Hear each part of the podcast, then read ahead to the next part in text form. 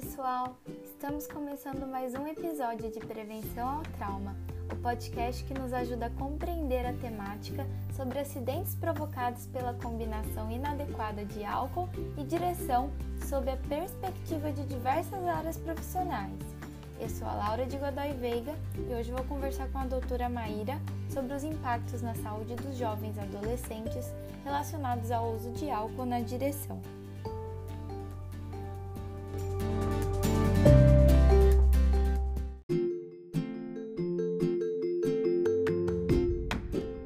A doutora Maíra Pierre Ribeiro é graduada em Medicina pela Pontifícia Universidade Católica de Campinas, fez residência em Pediatria nessa mesma universidade, fez estágio em Ebiatria na Unicamp, também tem residência médica em Ebiatria pelo Instituto da Criança, do Departamento de Pediatria da Faculdade de Medicina da USP, estagiou no tratamento de álcool e drogas para adolescentes no Boston Children's Hospital da Faculdade de Medicina de Harvard, é professora de pediatria da Faculdade de Medicina São Leopoldo Mandique e chefe do ambulatório de pediatria na Faculdade de Medicina da Pontifícia Universidade Católica de Campinas.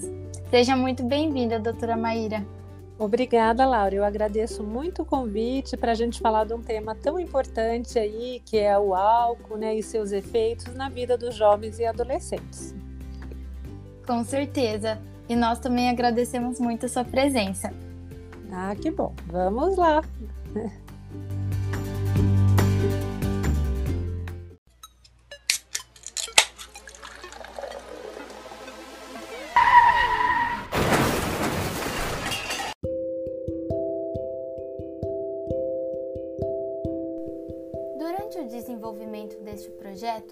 Nossa equipe recebeu diversos relatos de pessoas que de alguma forma foram impactadas por traumas envolvendo álcool e direção.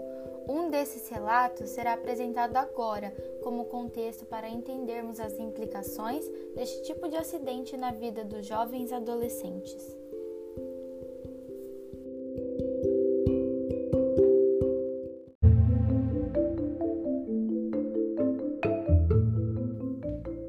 Fui estuprada quando adolescente e me sentia suja por isso. Uma das poucas coisas que me traziam algum alívio era beber e usar drogas. Eu acabei me viciando em drogas de abuso por não conseguir superar esse trauma.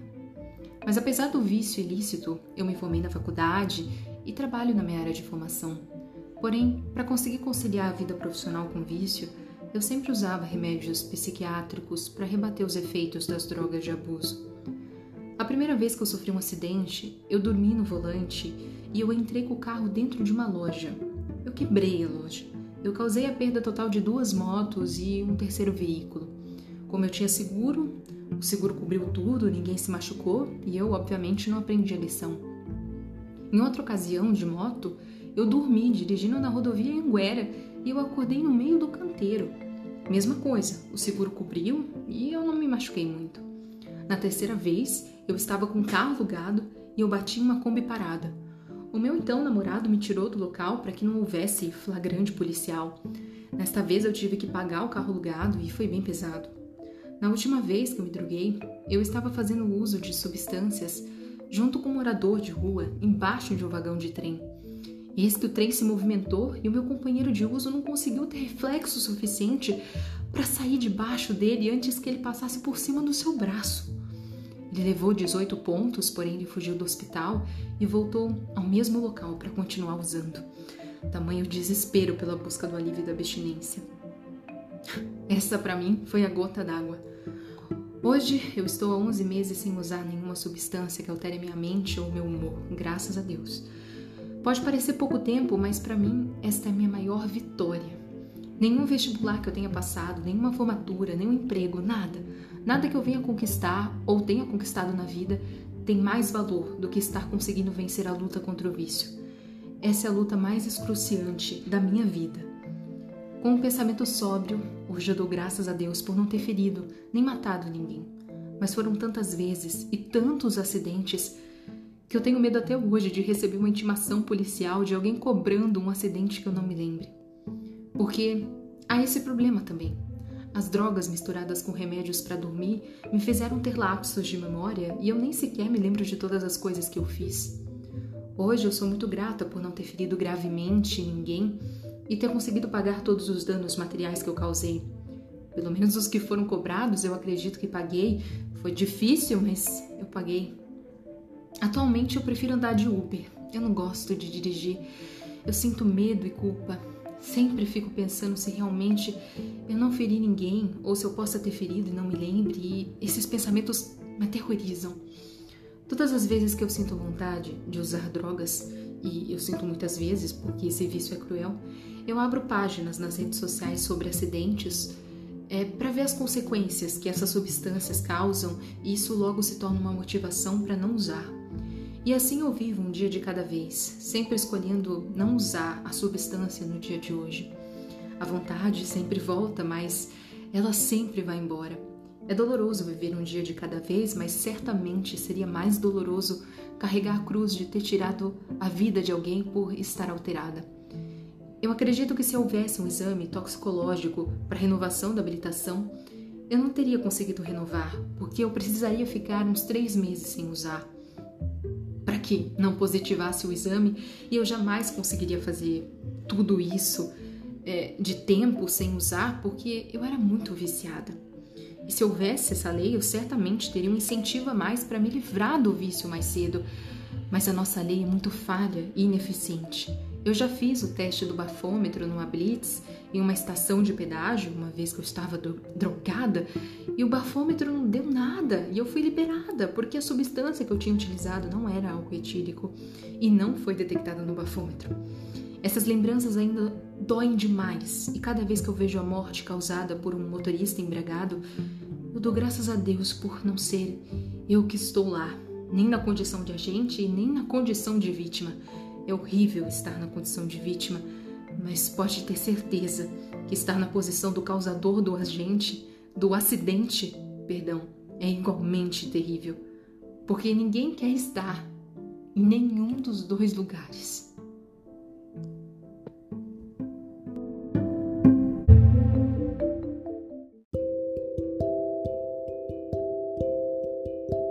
Olha, que relato forte aí, né, que nos comove, nos faz pensar nesses jovens que passam por essas duas condições, né, de estar causando e estar recebendo aí, né, esse acidente.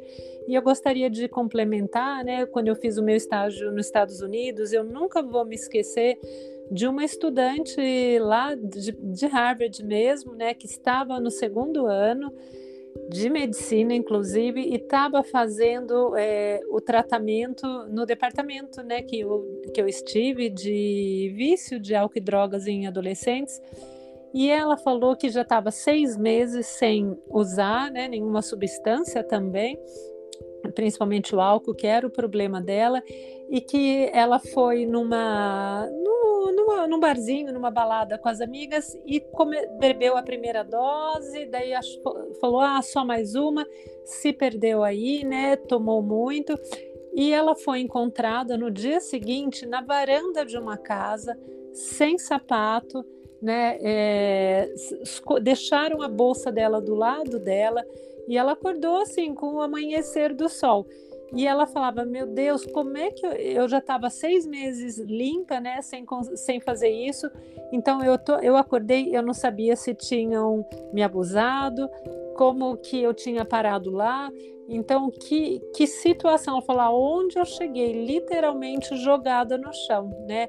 E essa menina, uma menina linda, loira, típica americana, me marcou muito, né? Que realmente não escolhe, assim como nesse caso aí, não escolhe classe social, e a gente tem que ficar muito atenta com essa questão de bebida e álcool na adolescência e na juventude, até porque nossas universidades promovem entre os alunos mesmos, né? A gente vê a chopada da virada, a, cervejada no, de tal ano, e isso tudo induz a bebida, né? Então é algo que a gente realmente tem que prestar atenção e ficar atento aí e orientar nossos jovens. Nossa, realmente, doutora, o relato também que a senhora contou é bem impactante e e a senhora também tem razão em tudo o que disse. É, e agora, antes de começar a perguntar sobre o relato de caso propriamente dito, é, eu queria te perguntar o que, que é então a, a ebiatria e qual idade essa especialidade abrange nos atendimentos? Olha, Laura, então a ebiatria, né, ela é uma subespecialidade da pediatria aqui no Brasil. Nos Estados Unidos, você pode ter feito ou clínica médica ou pediatria antes, e ela atende de 10 a 24 anos. E o motivo de ser 24 anos é porque quando é, o cérebro fica totalmente formado aos 24 anos. E como que se tem essa certeza? Né? Harvard fez um estudo em 5 mil jovens com ressonância magnética no cérebro durante as idades aí de 18 até 26 anos, 25, 26, para ver quando que ele estava totalmente formado. E mais de 95% dos casos era 24, por isso foi determinado essa data como fim da adolescência, né? Então, essa é a idade, a idade que o ebiatra abrange aí, de 10 a 24 anos. Perfeito, doutora, muito legal. Vamos para a segunda pergunta, então. Quais são as principais causas de morte entre jovens adolescentes, doutora? Olha, em primeiro lugar é acidente e segundo, suicídio. Sendo que em acidentes, 50% dos casos é devido a álcool e drogas, né? E o suicídio também é algo que a gente também se preocupa muito no momento, mas são duas causas, apesar de serem alarmantes, né? São duas causas que podem ser evitáveis com a nossa orientação, com o trabalho aí de políticas públicas, né? Conversando com esses jovens. Então, mas infelizmente, né, como a gente está falando aqui do assunto de álcool, ela é o número um motivo de morte hoje, né? Acidentes entre jovens. Sim, realmente os acidentes automobilísticos se destacam né, nessas causas de morte, infelizmente. E o que explicaria o fato dos acidentes automobilísticos serem uma das principais causas de morte na adolescência? Olha, é, o principal motivo, né, a gente já vai até tá falando aí sobre o sistema nervoso central. A gente acabou de falar que o cérebro não está totalmente formado, né?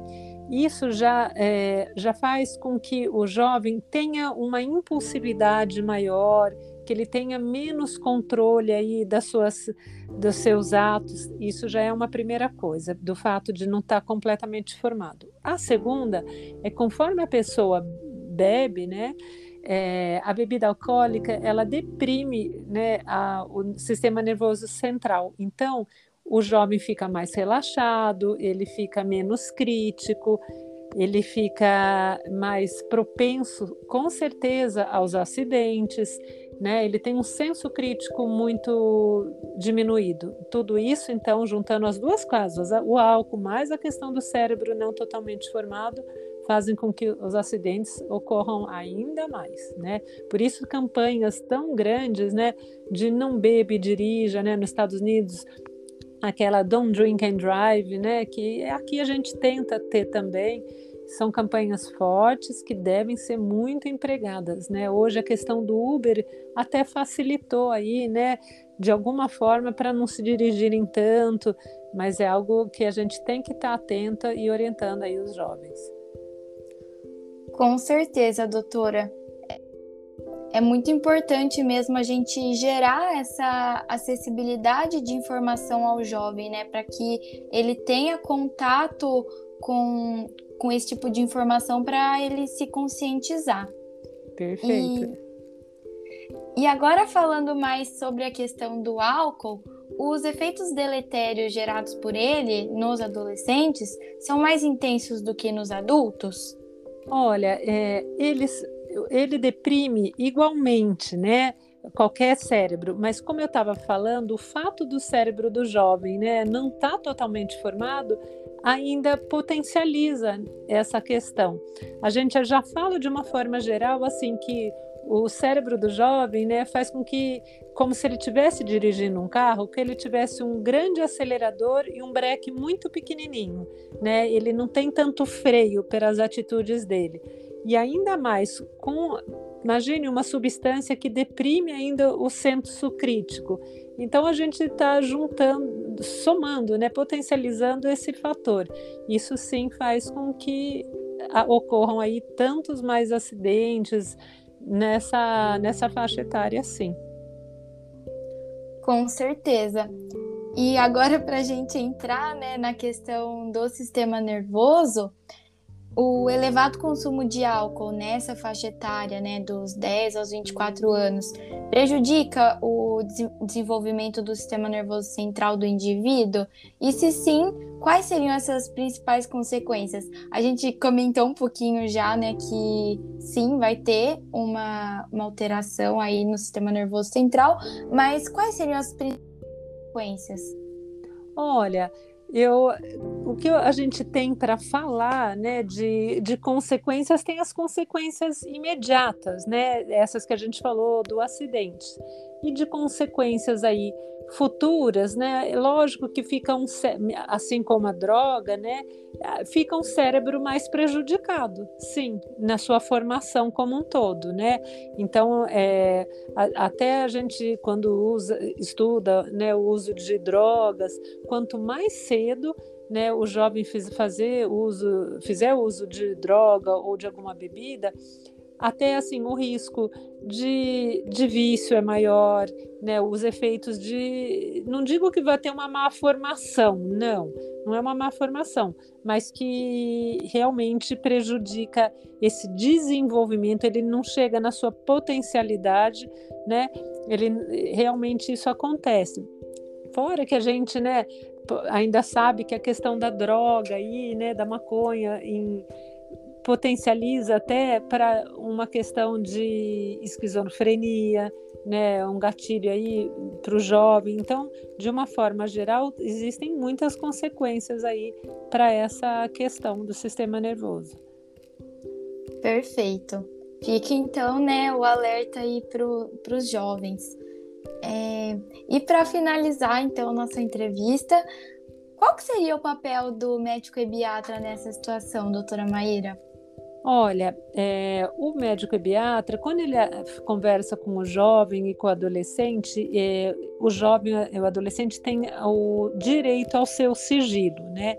Então, quando é, a gente percebe que é uma experimentação, a gente ainda não vai relatar para os pais, né? Mas quando ela começa a ser algo frequente, né? Quase todo dia, mais de duas doses por dia, a gente tem esse dever de estar tá não dedurando para os pais, mas agrupando eles, né? Colocando eles junto para a gente tentar tratar desse jovem aí, né? Então eu acho que o grande papel do ebiatra é estar tá orientando esse jovem, não de uma forma impositiva, mas mostrando, né? Eu gosto de mostrar para eles como que é a formação do cérebro, tudo que pode prejudicar, todos os efeitos aí, né? Que podem acontecer no, no cérebro do jovem mesmo, para ele e essa, essas questões dos casos aí imagine de poder matar uma pessoa né de tudo que pode se envolver é, um, um, num acidente podem se envolver num acidente. Então eu acho que o grande papel do ebiatra é essa orientação né, preventiva antes que aconteça alguma coisa. Com certeza. E nesse sentido, né, fica mais uma vez aí o nosso agradecimento, né? Porque com esse podcast a gente já está sendo um instrumento de conscientização para os jovens, né? Com certeza, Laura. Agradeço aí o convite. Acho muito bacana a iniciativa aí do, trauma que vocês estão levantando aí, fazendo esses podcasts. A gente espera realmente que jovens sejam atingidos através dele, desses podcasts e pensem em tudo isso que a gente está falando, para que novas mortes, até acidentes, sejam evitáveis aí no futuro.